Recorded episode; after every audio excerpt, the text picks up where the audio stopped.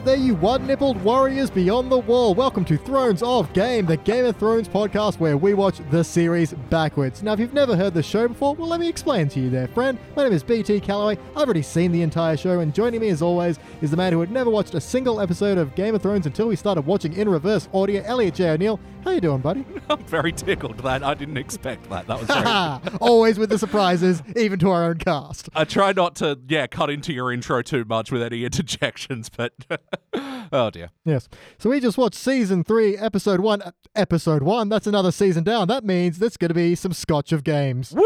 Six time. So we are now drinking the uh, Oban Night's Watch uh, limited release. I don't know if it's still out there. It's a beautiful black bottle and a beautiful black tube with a bunch of like carefully blacked script on it. It's very good. Yeah, I really wish I'd kept any of the bottles that we'd drunk from the Game of Thrones because they are quite lovely. hmm Well, we'll see how this one goes. Beautiful amber color, but let's check it out. Mm. Oh wow. Not as full on as I was thinking. Oban is usually very sharp and will punch you right in the face. This is good and smoky and peaty, but not overbearing. And I get like like subtle candiness out of Mm. it. A little bit of that honey, a little bit of that caramel, Mm. a little bit of that burnt toffee. Uh, yeah, I don't know Oban from memory at all. Like, um, but yeah, this is this is quite lovely. Delightful. All right. No, I mean some scotches, you know, you, um, like it's a little bit of a wince through, but you're like, oh yeah, I get the appeal. Like this one, I'm just like, yeah, mm, give me a bath of that. Just, I know. I think I think this is getting a big thumbs up. So not as good as the uh, three-eyed raven Lockmora, what not Lockmora, Mortlach one. If you can find that one, pick that one up immediately. Mm. But um, if you happen to see the Oban uh, Night's Watch edition, yeah, grab it. Good stuff. yeah, I mean, from memory, this is a step up from the uh, scotch we did with uh, Paul Goodman of One Good Thing. Mm, that was just the Lannister one, and it Yeah. was it was fine, but it wasn't definitely wasn't. This one's a much higher cut. Mm, yeah, Hmm. because most of the, I th- how many was there? Seven or nine?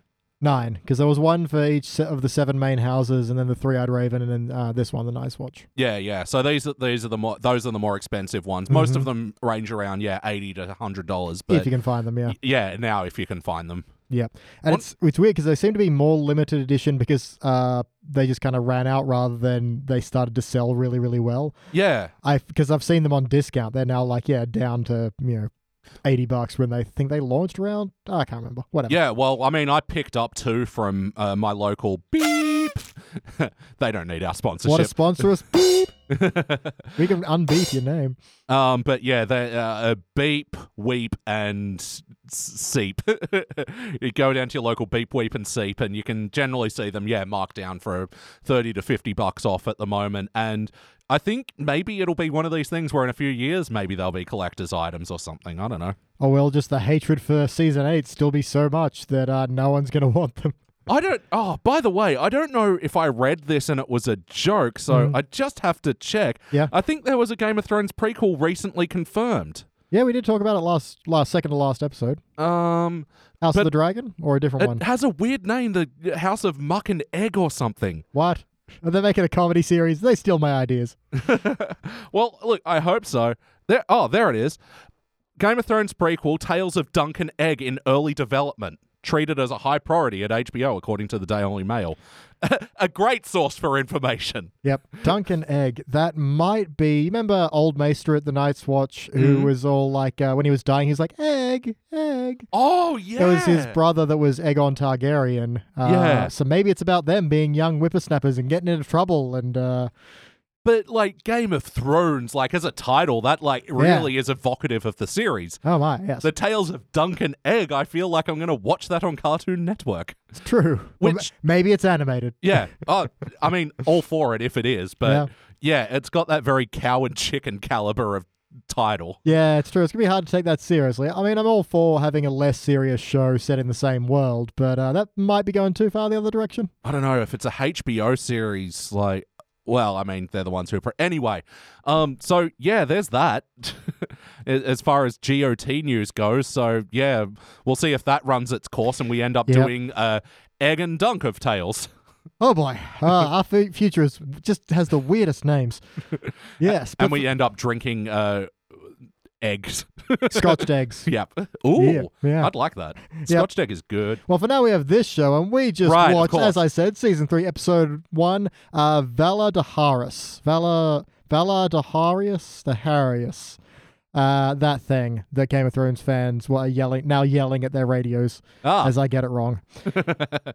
Yeah, well, good thing I can't hear you. I got a microphone. You don't, fuckers. Leviosa Vada here. I don't know. anyway, um, okay, well, it's it. Uh, nothing terribly important happens in this one. I'm not just saying that to say this is a bad episode. I rather enjoyed it, but um, there's not really a standout moment that if I say, oh yeah, this this is the episode where this happens, people are like, oh yeah, I know that. Um, I guess Jon Snow gets introduced to Mance Rayder, uh, and someone uh. Daenerys rocks up and sees the Unsullied for the first time, and like a butterfly scorpion tries to murder her, and uh, that's it. yeah. And a Sir Old Guy shows up. Well, uh, this is one where I. Um, I've sort of complained a little bit this season, especially. I feel like that watching the setup when you know the payoff is Mm. like, and sometimes I feel like I know when they're kind of stretching it out a bit. Yeah. But I don't know. This one, like, it's setting up a lot of stuff that I obviously knew the conclusion to, but I was very well entertained throughout the whole episode. Hmm. I thought, yeah, this was wall to wall amazing reads and stuff. I even loved all the Daenerys stuff in this episode. Yeah, no, that was actually quite good. So Yeah, and like not her as a most valuable person, but all her scenes looked glorious. There Mhm. were just some beautifully composed shots, like where she's first arriving at. It's not Where- Dawn that she's no, arriving. no, no, no, no. Well, wherever she's arriving to, where she meets the Unsullied, that shot of where she's on the ship looking out to that Mhm. land is spectacular. Yeah, and also we have some of the dragons flying around, and we've complained about dr- dragons flying at camera before and how it's cheesy. Here it looked great. They Yeah. were just dragons at play, and it felt like the camera was secondary to that rather than focusing. Rather than the shot being set up for the camera, it was just more the camera set up for what was going on. Yeah. If that makes sense. And, you know, I don't think either of us are really people that sort of vocalize in reaction to when we're watching things on TV or movies or whatever. No, no. Um, but there are a few moments in this series, you know, some of the hardcore violence, we're going, whoa! Yep. Or some of the nu- nudity, we're going, ooh, yeah. Oh well, usually nudity. There's just the sound of. as we both take the note of nudity.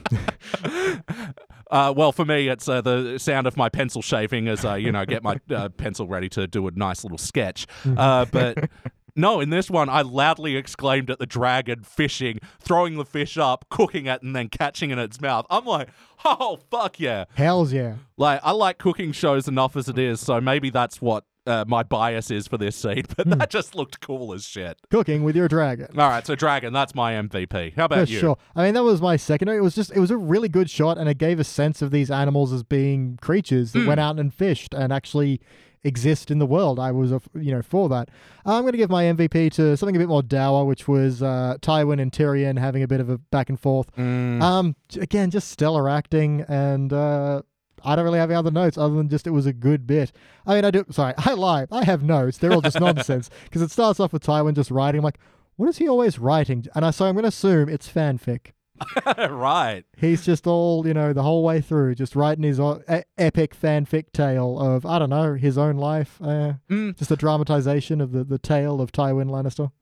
Oh, so he's he's writing the version that he wished had happened, you know, because we've always seemed to be so mad at Tyrion for even existing. So Yep. yeah, he's writing his alt version where yeah, mother lived. Tyrion was actually a fucking uh, big hunking hunk boy Yep. with a giant dick, and didn't fuck his own siblings. Yeah, and it's just all the things he wants to have happen. He's just writing down, and that's you do you, Tywin, you weirdo. Um, yeah, but then he has this whole back and forth, and he's all like, uh, "I have for good quotes." There's a bit where he's like, uh, "I gave you a position of power and authority, and I, you spent it betting harlots and drinking with thieves." And Tyrion's like, "Well, sometimes I drank with the harlots." so it's a good bit. I really like. I'm starting to make quotes like a new question, or not direct question, just a thing to prompt me to remember to say it. But it's a good bit. And at the end, he's like, you know, I'm your son, and Jaime is uh, a Kingsguard. He's sworn off, you know, taking any lands or any inheritance. So how about you give me Casterly Rock? And he's like, Mm. ha, ha, ha, ha, no, but Yeah. all eloquently in Charles Dancy. Yeah. Like the only thing that I sort of like struggle with, like, because I've mentioned it before, how childish both Tyrion and Cersei are, Yeah. especially in the company of Charles Dance. But Mm-hmm. of course, I think that man would make anyone regress. Oh yeah, for sure. Like you would immediately just become a bumbling mess. Um, exactly. That said, he does seem to be a very cool guy. Yeah? uh, yeah. I mean, he's um, he's in the Ali G movie and he's cross dressing in that. Oh, that's right. Yeah, and there's a really good uh, show called The Big Quiz, Big Fat Quiz, uh, where every every time they run it, they get him to read out like a section of someone's autobiography, which is usually some like page three British celebrity. So he's sitting there in like a you know uh, in front of a fireplace with a good book, and he's like. I arrived at the party and decided that this evening would be a good one not to wear any panties. it's, it's so funny to hear that kind of garbage nonsense in his Yeah. voice. It's amazing. Chapter 9 We're jamming. Jerry and I started spending most of our weekends at the house together. Vicky and Emma went home, and Melanie went to mad parties in Sitka. Sometimes Jerry and I went to bed on Saturday afternoon, woke up at around 2 a.m., got dressed, and went to the all nighter at Ministry of Sound. We used to drive down the motorway with our boobs out for a laugh. It was hysterical until we noticed a weird guy driving alongside us with a manic grin on his face. Oh my God, Jerry, he looks like he's wanking. And suddenly we were scared. It was really frightening. For all we knew, he was a complete nutter with an axe. Jerry swerved into another lane and eventually we lost him. We were really shaken. Did it stop us flashing our boobs? No. Well, especially because his voice, I think, is the like vocal embodiment of the uh, script that he's writing. Oh, for sure. Like anytime Yeah, I sort of he- he's someone who speaks in calligraphy. Absolutely. And yeah, once again, just on the shots, like all the shots of him writing down and just watching the ink dry into the paper is just Mm-hmm. so beautifully composed and the wax on the letter. Ah, it, this was, yeah, a visual feast as well, this scene, which was pretty well wall to wall dialogue, but Yeah. it was just beautifully lit. The actors are killing it. There's Mm-hmm. some really great choices in, yeah, shots as well, just to really illustrate the power dynamic and the staging as well when they.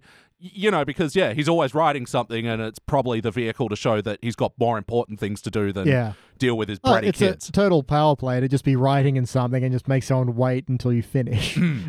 and then yeah, and then when he chooses his moments to walk around the Mm-hmm. like, I reckon you could just dissect the fuck out of this scene. oh, for sure.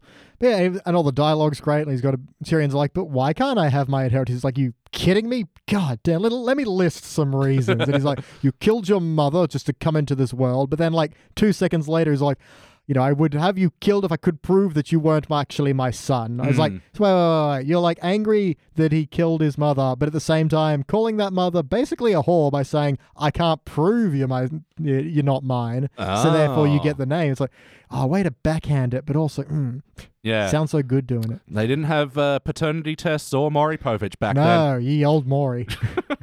now there's a fucking Game of Thrones spin off. yee, yee, yee, yee. All right. Yikes. Yeah, yeah. Um, and we mo- move on to that to nudity. Well, there was a little bit of nudity. Just Bronn hanging out in a brothel, having a good time. Mm-hmm. Yep. And uh, again, there's some fun dialogue there. I just felt like I knew from the start of this scene he was going to get cock blocked.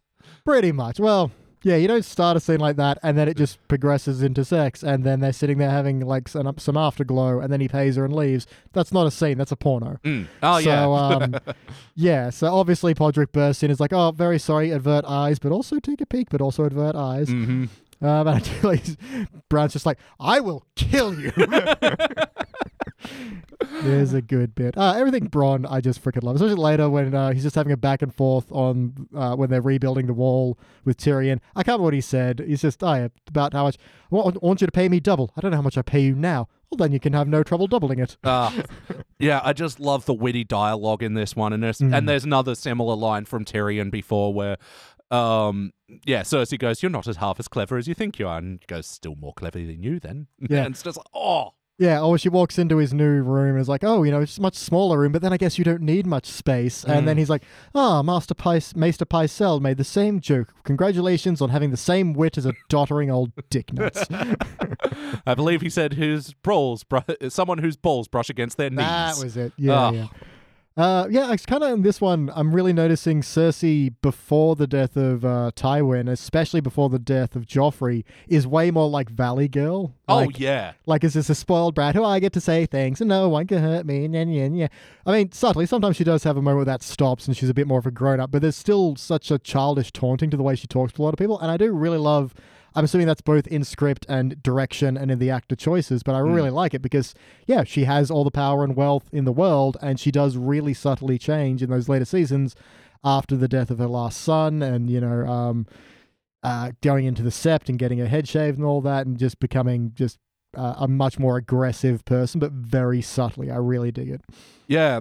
It's sort of weird though because like later on I know she gets referred to by a couple of people as like one of the most uh, indescribably evil people and I thought by n- now like seeing in the past I might have seen like some more callous actions on her hands. Like she's never been the type of person to kill anyone with her own hand. No. But like I don't know, it, um I'm hoping there's a bit more of that in season one or two because I don't quite feel like she earned the reputation that she'd later get. It's just kind of the worst thing about her is that she committed incest. I mean, I think the worst thing you've seen her do is the destroy the sept. Mm. That was certainly far more, you know, evil, evil. Um, I would say she's always, for the rest of the part, lawful evil. So she will kill you if she can, and if you've got, she's got a reason. But she's not, you know, a Ramsay Snow who is going to torture Yeah. someone just for fun. exactly. You know, he's the chaotic evil. And yeah, by that point, yeah, after the uh, atonement and everything, yeah, you definitely see a pivot in her character where Mm. uh, she's less conniving about that and more outwardly giving uh, devilish orders and stuff. But yeah, I, I don't know, just uh, one of those things that I thought I would have seen i- Yeah. in establishing thing. Yeah, it's it's subtly evil. It's Yeah. you know, it's not immediately obvious, especially when you have such immediately obviously evil people around. Mm. But uh, yeah, she is still yeah awful. But I again, I just dig it. I like that transi- transition of her personality across time.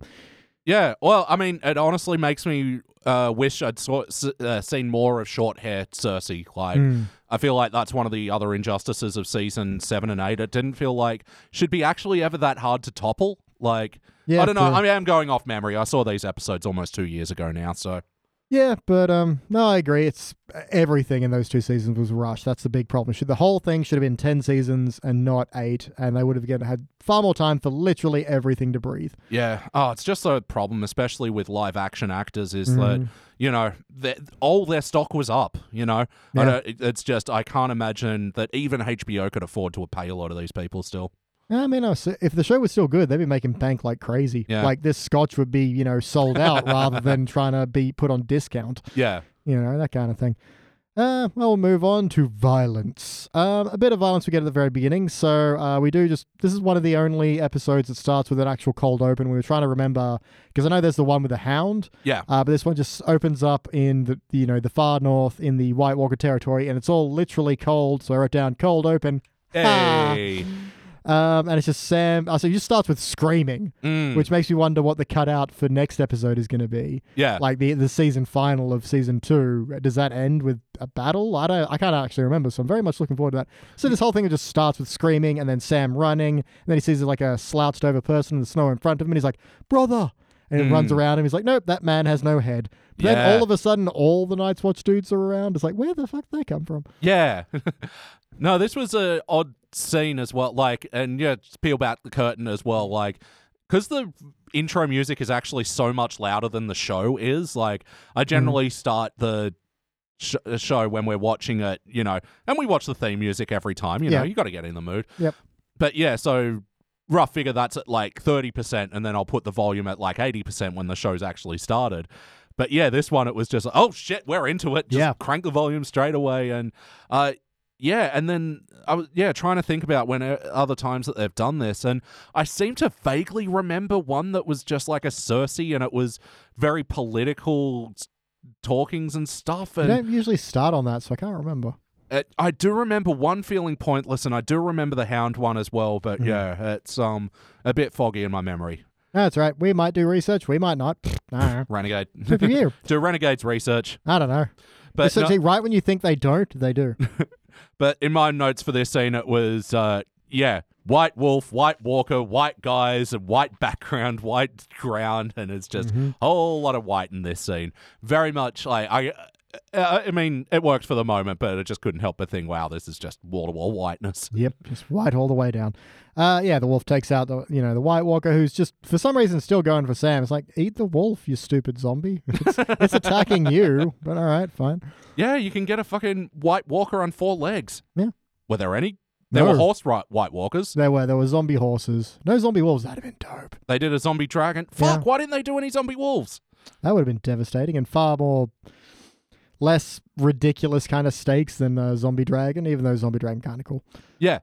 Um, but oh, like especially yeah, if they run that angle with the wolf and Mhm. like because that wolf in particular's got some ties with someone. I think I think it's Ghost. It's Jon's. right? Yeah, yeah. So, uh, George R. R. Martin, rewrite that book. with you know notes. Th- that book you wrote like four years no six years ago maybe probably longer Mm. uh, with some notes from this podcast that you obviously listen to. Um, but yeah some guys then talking to sam and he's like did you send the ravens? He's like "Mm, no soz. And i wanted him to explain well i'm assuming he had a reason rather than oh, i just sort of forgot. But that's what his expression says so i'm curious what's going on Oh, there. that was today. Oh, the ravens! I, I read it on my arm, and I thought it said the raisins, and I was like, do, "Wait, no, the rave. Do I have a rave on? so, the rave on. just to be sure, I did get you a packet of Sunburst. yeah, here you are. and I did organize a rave, so there is a rave on. yeah, cut straight from white and everything. It's just yeah. glow sticks everywhere. Um, and yeah, yeah, the total "you had one job" cliche. Yeah, I I've actually come to hate this saying "you had one job" because even when you have one job, yeah, that is a series of other jobs. Yep. Mm. Yeah. The final result is not the job itself. Yeah, exactly. Thank you. Mhm. Very succinct. Yeah, that's right. Um, Uh, but uh, just on that note of violence, there, yeah, where we see uh, Captain whoever cradling his own head. Who was that? I don't know. okay. Um, this and there was another scene, scene of real static violence in this episode. It's one where we see the aftermath of violence, Yep. and even seeing the static shot is still very violent. Oh yeah, where they where Robb and his mum rock and his all his troops rock up to some you know ruin where I'm not entirely sure what's going on, but someone's just slaughtered a bunch of Stark soldiers. Uh, it's nasty, and uh, then we find out Darth Maester is alive, and I'm like, is that Darth Maester? Yeah. Oh my god. It's wild how much younger he looks even here than the last time that we noticed he looks so young here. I know for us, he is hardcore Benjamin buttoning. Yeah, okay, yeah. it scans. Don't We're- worry. yeah, we're watching it in review. Yeah, okay. Yeah, yeah, yeah. Don't worry, don't worry. I got that one. Um, yeah. So I don't really know who these people were or what was going on exactly, but uh, still a good scene. Like you, you felt the the devastation, you know. Mm. And then uh, Robb gets a look from some of his guards, like, "Oh yeah, pu- put my mother in a in a prison cell." Uh, Mm. he's a little half-hearted on that, but he still does it. Yeah. Um, but yeah, just a real devastating thing, and once again, just like a really well composed thing to show the the harrowing thing that just happened here. Yeah. And like I like how it sort of starts wide to show like the mass mass um horribleness, but then, you know, through Darth Maester being just barely alive, Mhm. we get to see like a zoomed in and human element. I, I just think that was just a really well plotted Yeah. scene. For sure. It just occurred to me that Darth Maester is the only like healer they have, and he's like, "Oh, irony! I can't heal myself." Uh, Mm. but uh, obviously he's fine. Yeah. Uh, yeah, that was a good bit. And uh, once again, we get a bit of uh, Roose Bolton being a good guy. It's like, I hate you so much in retrospect now that I remember who you are. Mm. Yeah.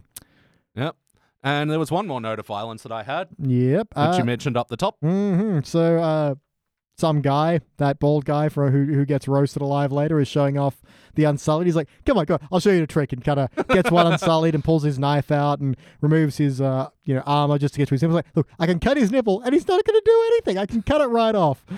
and like Daenerys is like, "Dude, what the fuck?" And he's like, "Oh, it's fine. Men don't need nipples." Like, but ah, And guess this blade is so dull. And I just, oh, I keep a dull one just in case, you know. yeah. So I mean, that said, I mean, this guy is clearly very. I don't want to call him generically evil because he is well portrayed, and it's obvious that this is their tradition, even though everything he's saying is horrible. It's like to complete their training and unsullied to given a silver piece and told to go find a baby and murder it in front of their mothers.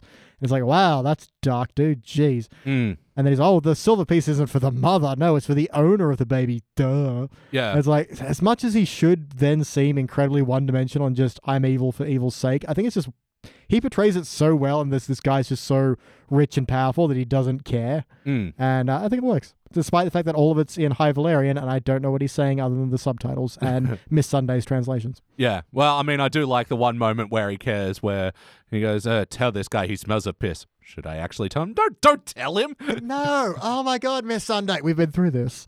It's one of these things as well where, yeah, it's a goofy, made up uh, language, but he's still giving it a really good performance. And hmm. I feel like he knows the kind of hamminess that's required of this, yeah, like you said, kind of generically evil kind of dude.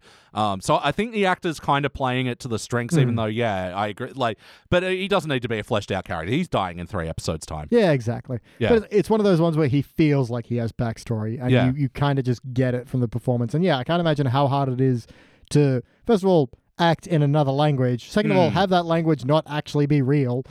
Uh, Yeah. So you can't say to like a native speaker, "Oh, how does this inflection work?" But uh, no, but he nails it. So well done, that guy. Absolutely. Mm-hmm. And yeah, there's a moment later on in this scene. Yeah, you already mentioned it, where yeah, the little kid has the Pokeball and Yep. uh, throws a Skorupi at her. I don't think you know that one. I think I that's a a- No, not. a, there are 151 Pokemon, Elliot, and not a single one more. well, yeah, it's out of the 800 or so that you won't acknowledge. I so. do. I refuse. Um, but I think this episode did a very good thing in that moment as well because we saw, yeah, like I mentioned, them zeroing in on Mace, Darth Maester, Mm-hmm. and then later on we get Margaery Tyrell. Can't believe it's not her. Yep. Mm-hmm. Um, uh, going to the orphanage and you know getting into the kids, and I f- feel like this episode knew that, and it was going for the third with Daenerys and um, Ah, yeah, with the, uh, the kids. Captain Friendzone. Yep. Yeah, and zeroing in on that to then get betrayed. I thought that was a really good twist on the audience. Hmm, yeah. Because And especially they have like super obvious assassin following them, guy in a cloak ro- Mm. walking right behind. You're like, nah, thanks a lot, assassin. Duh. Yeah. But, uh, yeah. It's it's a very obvious misdirect, but it works well enough. Um, and it does make me wonder what was the plan for this child assassin with a pokeball of death? Like, what if Daenerys would have been like, "Hi," and just kept walking? yeah. But uh, no, I guess it worked out. And then like hisses and has black teeth, and then jumps into the water. it doesn't make any sound. Like, the fuck is going on? But then Yeah. she's like, oh, the warlocks. Okay, they do have magic. You'll you'll see them later, oh, is that what that is? I guess. But still, I'm, I have more questions. There's my spin-off I want. Let's see more warlocks. Yeah, I, this is another one where I'm sort of a little annoyed at uh, future episodes now because, yeah, they kind of set up uh, uh, Beardface here as an important character, and he really just is sidelined almost immediately. he advises a bunch. He's one of the ones who's like, A Khaleesi, you can't sell your dragons. Meanwhile, Hmm. but he gets overshowered by Captain Friendzone going, Khaleesi, please! and just overdoing it entirely, as we mentioned in that one. Um, and then he dies a noble death. I think the harpies kill him, Oh, the, yeah. the gold masked people. Um, yeah, he doesn't get terribly much to do, despite the fact that we really stop. And he's like, My name is I've forgotten, and I used to be this dude. it's Beard for say. Yep, it's uh, Bayron something is what I've got here. Um, but yeah, the music's all heroic. It's like, this guy's important. And I guess he sticks around, but there's never a moment where, oh, thank God he was there. You Yeah. know? Um, this moment did remind me, and this is so dumb. Um, when yeah, a little creepy warlock girl jumps off the pier. Like, uh, my dad lives at. Uh, do I dox him? Ah, fuck it. And you know, there's a um, yeah jetty, you know, pontoon boats and all that sort of thing. And anytime I like bring you, I'm sure I did this routine to you at some point. Um, friends and we all arrive at the dock together. I'm like, oh boy, can't wait to jump in the water. And I go run up to the edge of the pier, and then I jump, and everyone's like, what the fuck are you doing? And but there's uh, a little concrete ledge Ah. just below, and you can just like totally clear it, and like it's great because it stops like right about waist height as well, so you drop just enough for people to think that you're going into the water. It's so good. Anyway, sorry, quick diversion for story of my life.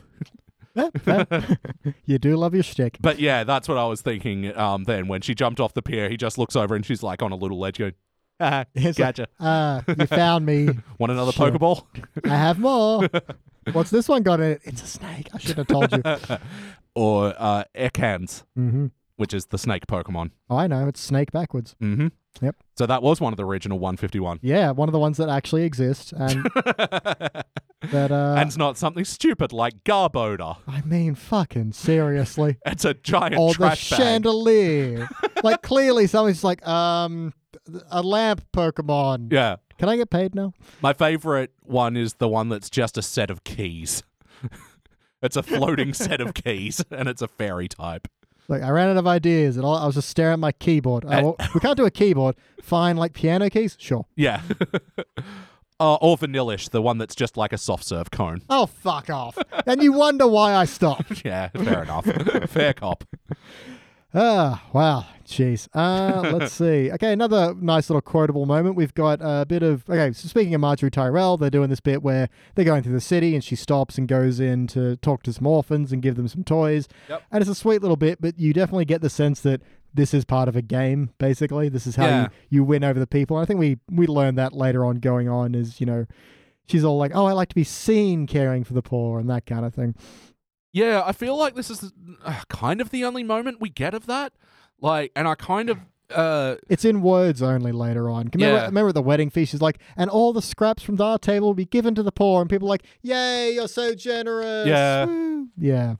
That kind of thing. But hey, it works. yeah, I mean, I do maintain that the series sort of didn't give her enough to do. And, Mm. like, I'm only really seeing the potential of her character in these early episodes where she's kind of got some interesting dynamics and stuff. Like, later on, it, um, I didn't feel like she was actually a main cast member. Here, she's really is, but later on, again, just sort of gets pushed to the side. Well, you got to remember it in like the forward watch, whoever would do that kind of thing, where someone with great potential to see them cut down is far more devastating than Yeah. to see someone who's like, oh, who was that? Oh, they don't know, whatever. Yeah. So it's kind of thing where you want to build up the ones who end up not actually getting to do much and just dying horribly. Yeah. Or well, and I mean, like, in these moments, she's been such a great actress as well, Mm. and like, she's really playing that same thing, same quality that Cersei has got, that Baelish has got, Yeah. that where there's, you know, what they're saying and what they're thinking, and they are displaying that just well. Like, yeah. I mean, Natalie Dormer, I've seen her in a few things that were bad, but she was not bad in them. So Mm.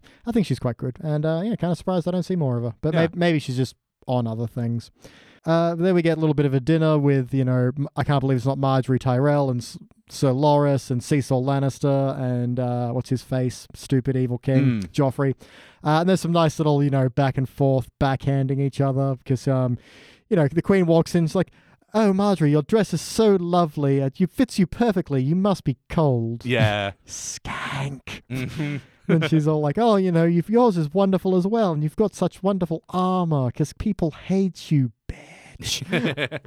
it's it's great. It's it's dialogue at its best, where they're you know just backhanding so beautifully. yeah. Yeah, uh, and then you know at the end she's all like, talks about meeting the poor and doing something for them. It's like, oh yeah, Margaery was always such an advocate for the poor. She knows what she's doing, and then she's Cersei's like, yeah, I bet she does. yeah, I enjoy all that backhandedness. That's fun. Yeah, like I said, there's uh, the dialogue that's been spoken and the dialogue that's been implied, and then there's Mhm. also uh, the face to dem like sluttily show what they're thinking while they're even just plastering smiles. I think yeah, there is just so much layered performance in these actresses, and yeah, Lena Headey, got to give it up. Oh, She's yeah. great at being awful. I know, and like I said, she changes changes subtly changes brand of awful, which is Mm. what I really like. So uh, yeah, Lena Headey just hats off completely. If I was wearing one, uh, let's see what else. That's all on nudity. That's all our violence, I think. Um, yeah, just trying to rattle off some notes. Uh, we get a bit of John Bum Chovy, who's hanging out with the wildlings. Obviously, pretty early on for that for him. Uh, we've got some Boneface, who we find out is called Lord of Bones. okay, yeah, I take back what I said. I loudly exclaimed at this part as well because what a stupid name. Yeah, it's like when your friend gets like a metal band and they name it something they think is cool. Like, dude, that's stupid. It's, no, it's awesome. It's Lord of Bones. yeah, It's like, dude, it sounds like a weird sex. It doesn't. It's all like like awesome and, and gothic and a lot of Bones. It's sick, bro. But yeah, uh, well, it's uh, like because I kept imagining this dude of trying to start his own nickname, and it wasn't until he got all these bones that people were like, "Okay, fuck, dude, you're the Lord of Bones. Fine, congratulations. Just don't take my bones." I will. I'm the Lord. Okay, shit. God. Ah, you give him a window. God damn. Uh, but that's what I do also like. They show up at the camp and uh, Aloy is with them, and a giant walks past, and Mm. Jon Snow's like, "Fuck!" And I really like her expression, just on, "Oh, if you've never seen a giant Jon Snow," and just kind of teasing him about it. Her just expression is so wonderfully playful. Yeah. like, I'm gonna take. I'm just gonna. Uh, I'm gonna rip this guy. It'll be fun. but yeah, it's also yeah with her doing these teasing questions is like, "Oh, you're not that experienced, Jon." And she's like, "I'm not." it's like clear. just saw a real. He's a big fat. I just, I just I'm out of my depth. I'll Yeah. admit it. um, and then yeah, him getting stoned uh, as he's walking up to the can- not the good kind. Yeah, I was about to say him, him having the ye old version of stoned, Yeah. uh, having kids and stuff throw rocks at him because he's a crow, and they're all like, "Ah, fuck you." It's a nice. Although I do like just before that, um, you know, there's a bit where uh, Ingrid, or I didn't know, I realized I said I was, I was saying her name, wasn't I? I can't remember what it is. Ing- fuck it, it's Ingrid. pew pew. Um, where she's like, oh, don't look so grim, Jon Snow. And it's like, he just has resting crow face. That's just what he looks like. Sorry. Oh, John Crow. Yeah. Just, Jump on Crovey. Yep. Um, oh, yeah. And then we meet version 1.0 of Tormund, Giant Spain. Bane. But we kind of get, you know, version 1.5, whatever the next The, the upgrade fun is. version, yeah. Yeah. Where he's all intimidating at first, and then Jon gets on knee. Oh, your grace. He's like, this guy. Look at it, idiot. Uh. oh, yes, I'm your majesty. what what does he say? Uh, and now you shall bend the knee every time I fart. Like, oh, it's just That's some torment. it's just such a great way to yeah show the seriousness and like threat that the wildlings present, but then Mm. Well, how loose and like free of royal fucking traditions that they are. Yeah, and I think that gives them a different sense of threat because they represent, well, not necessarily lawlessness, but something that is unlike everything else that Jon's ever known. Yeah, Uh, that makes them interesting, and uh, yeah, yeah. I must imagine there's a significant amount of order in the Night's Watch. yeah, This is a lot of chaos. but it's ordered chaos. They know what they're doing. Hmm. Uh, yeah, and- Organized mess, just like my desk. exactly. Uh, it will be a long time till we get you know uh, Tormund Giant's Bane who says he fucks bears, but Yeah. uh, this is still you know it's it's a surprising introduction. Obviously, they warm to the sillier side later, but uh, Yeah. it's still pretty good. But um, and again, just uh, this is making me curious to see how we got to this point as well. Like, and this is something that the show has like a difficult job for, for me to do, uh, to make me curious to see how it got there. And yeah, I find myself getting more and more curious with this story. Hmm, yeah, me too. Um, so yeah, we also got a bit where uh, when Cersei goes to see Tyrion for the first time, and she's all like, uh, first of all, Tyrion's scar is fresh, so this is meant to be the Mm. freshest version of it. We complained a lot. I tried googling like a slideshow, I couldn't find one. Yeah, Um, but she says, uh, "Oh, they said you lost your nose. It must have been an exaggeration." I'm like, aha, book reference. I get that because in the book he does lose his nose. ah, yeah. ah. Yep. So he just went all fucking um, Ralph Fiennes. What was the character? He played? Voldemort. Yeah, yeah. Well, you're not supposed to say it technically, but uh, also Voldemort. Voldemort I don't think Voldemort. we're meant to say anything about Harry Potter anymore. Ah, yeah, that's true. I'm pretty sure we we cancelled them. Um, we cancelled the author, not Yeah. the show. People still draw inspiration from its characters, and that's fine. um, Hmm. but also, look, we've expressed that I'm not a big Harry Potter fan, not from like any particular distaste. I just don't quite get it, and part of that is Voldemort loses all the fucking time. Like Mm. all he does is lose. Every single book he shows up and he gets beaten by a juvenile. I don't get why he's a threat in these books. Like I originally thought that okay, he'd show up for like book one and then he'd go away for a while and then come back in like book five and then in seven he'd be a big deal and there'd be whispers here and there. But instead it's every single time and Harry just beats him without trying. Why is this man a threat? I'm gonna shut up about Harry Potter now, but I just wanted to throw that out there. Yeah, well, just thinking about it, I'm sure I'm not the only person to say this, but he must be the only person in history that lost the game. I got your nose. But yeah, that's the thing. Okay, final episode, final, final episode, final movie of Game of Thrones. They finally face off. I wanted Harry to be like, "Oh, hey, Voldemort, you're supposed to be scared of it." Yeah, dude, we're like six and zero right now. Your track record is fucked. I got this. Don't worry. Harry worry. Potter just starts whistling like the Harlem Globetrotters. It's like, okay, I tell you what, you get first shot. Go for it. Just go. Do your worst. you can even take a nipple. Come on, come on. I Oh, don't yeah. need it. I, I have three. I'll just magic that shit back, boy. Come on. Yeah, sorry. That's that's that's my segue into uh, you know, Harry Potter. Hell, let's watch those backwards. Uh, we get a bit of let's see. Uh, Sir Davos is just I called him Sir Davos the Scabby because he's just lying on a rock being all scabby and sunburned, but it's, uh, he looks tired. He looks good. yeah, I gotta say, I don't actually think the makeup looked particularly good here. I thought it looked pretty like stuck on. Like I don't, I don't know. Maybe that's what I- sunburn looks like. I'm under the impression that's just what it looks like. like yeah, Some things just look fake no matter how well you do them. yeah. Um, I know like a bit where he's obviously been just stranded on this tiny rock for ages, and a ship finally stops, and someone rows him and says, "I don't know who are you?" And he's like, "Ah, I, I served the king in the Battle of the Blackwater. Which king? The one true king." All right, it's Stannis. Okay, cool. yeah. Um. So there was a whole comedy bit I kind of expected to be there for. Yeah, yeah, you said the true king, but what's his name? Oh, so many names. The the king we deserve. The king we need. No, no, no. I get. Yeah, yeah, yeah. Very good. This guy's But like what- Have you heard of her? The the the Queen of the Harpies. I don't know her names anymore. the thousand names she has. Yeah, I just wanted that kind of banter to go back and forth a little bit. Mm. It's like, yeah, well, but what's the king's name? Oh, and so let me tell you, who's on first? Yeah. You know, that kind of deal. I really enjoyed his scene with the pirate as well. Like, um, I thought Uh, that was. Captain Brown Pants, because he's the guy later on who tells the Brown Pants sto- joke. Oh, right, right. Yeah, yeah.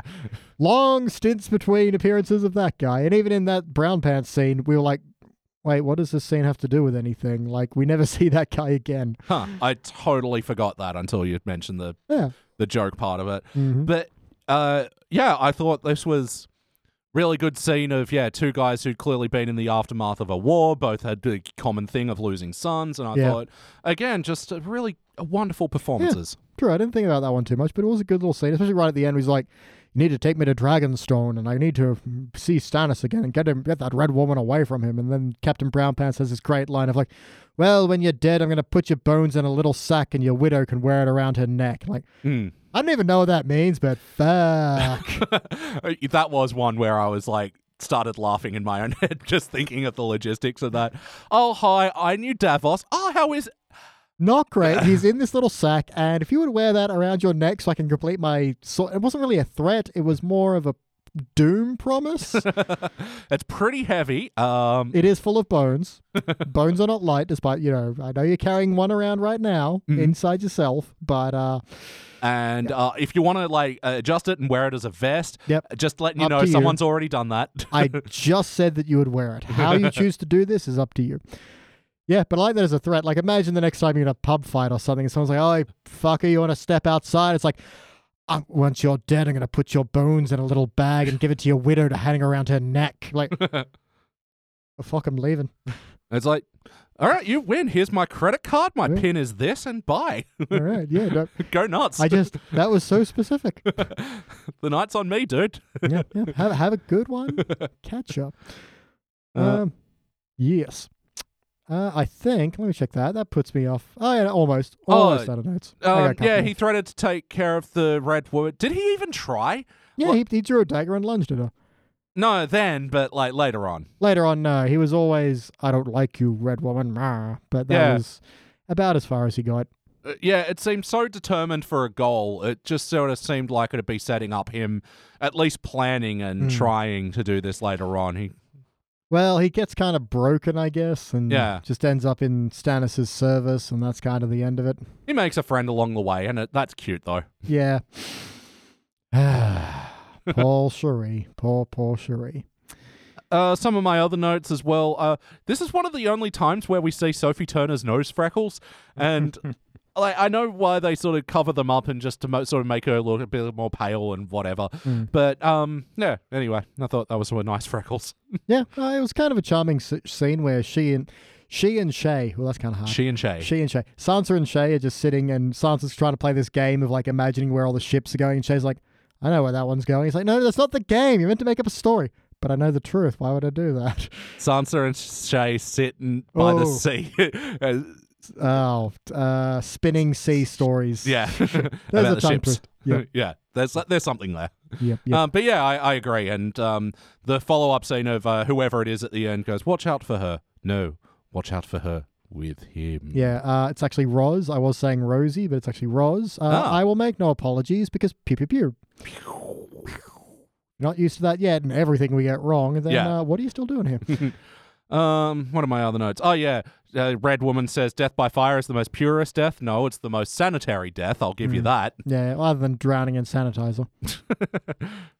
I mean, I, I assume. Well, I mean, yeah, after 2020, I'm sure some, yeah, germaphobes in 2020 must have been doing Pretty that. much. Yeah. just scorched their hands off.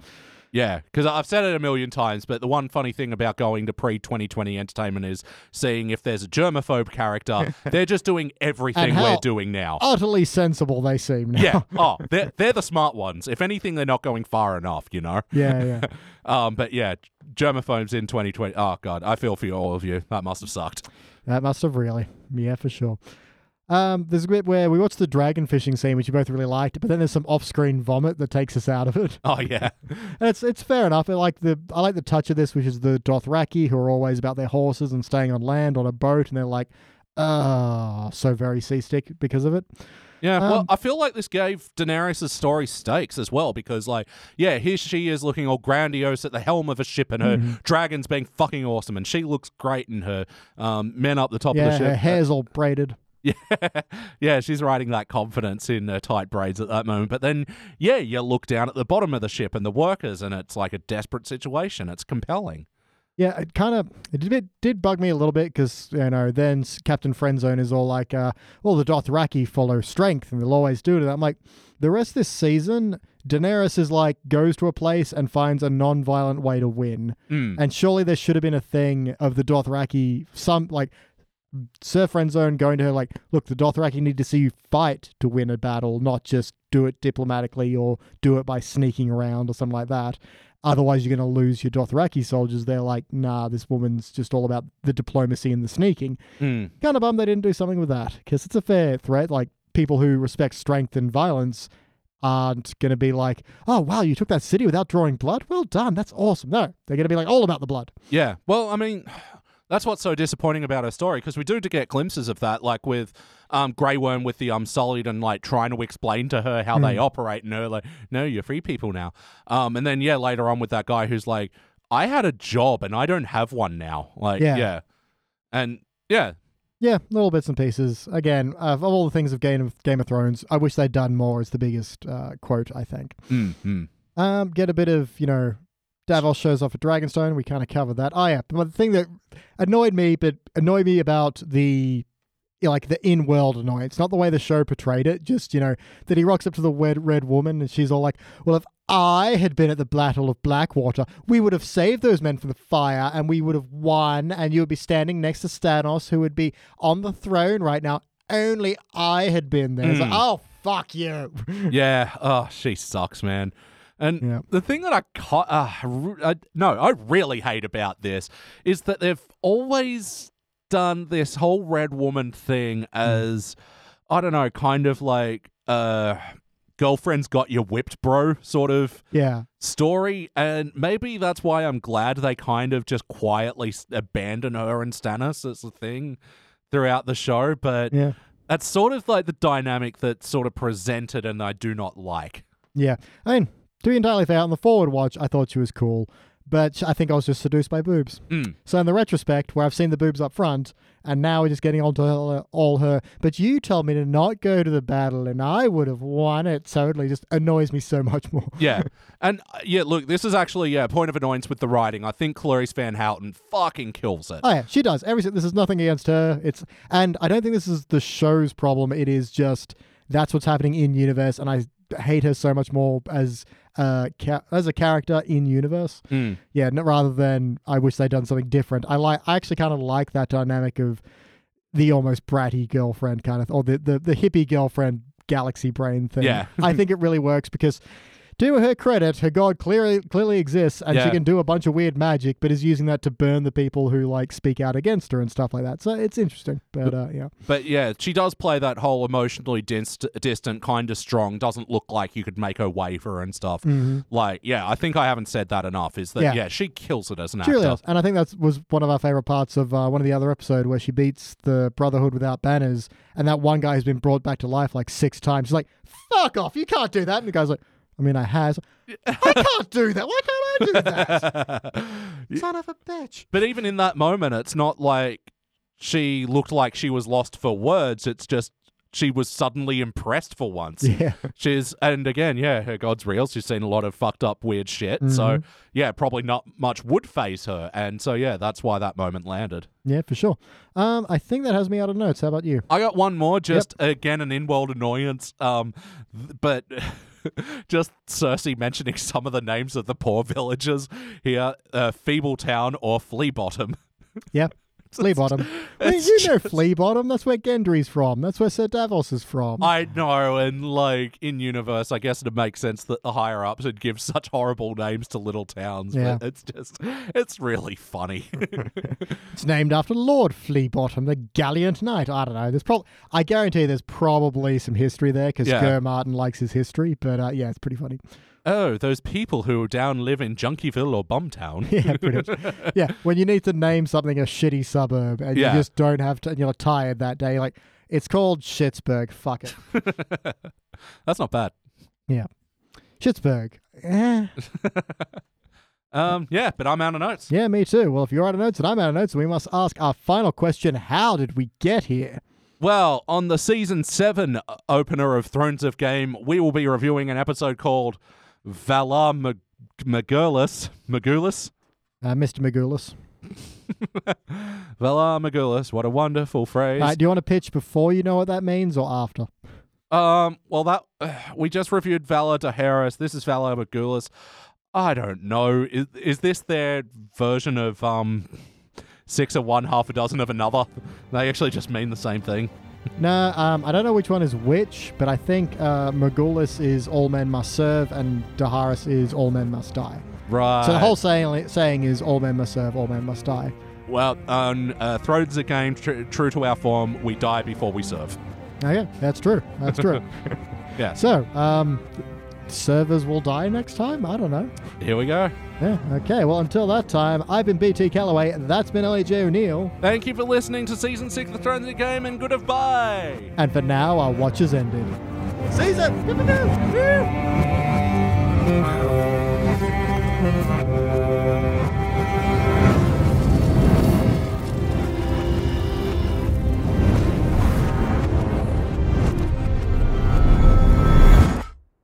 Record good waveforms, well, lovely waveforms. Oh, look at these waveforms. Just hang 10 on these waveforms, brah.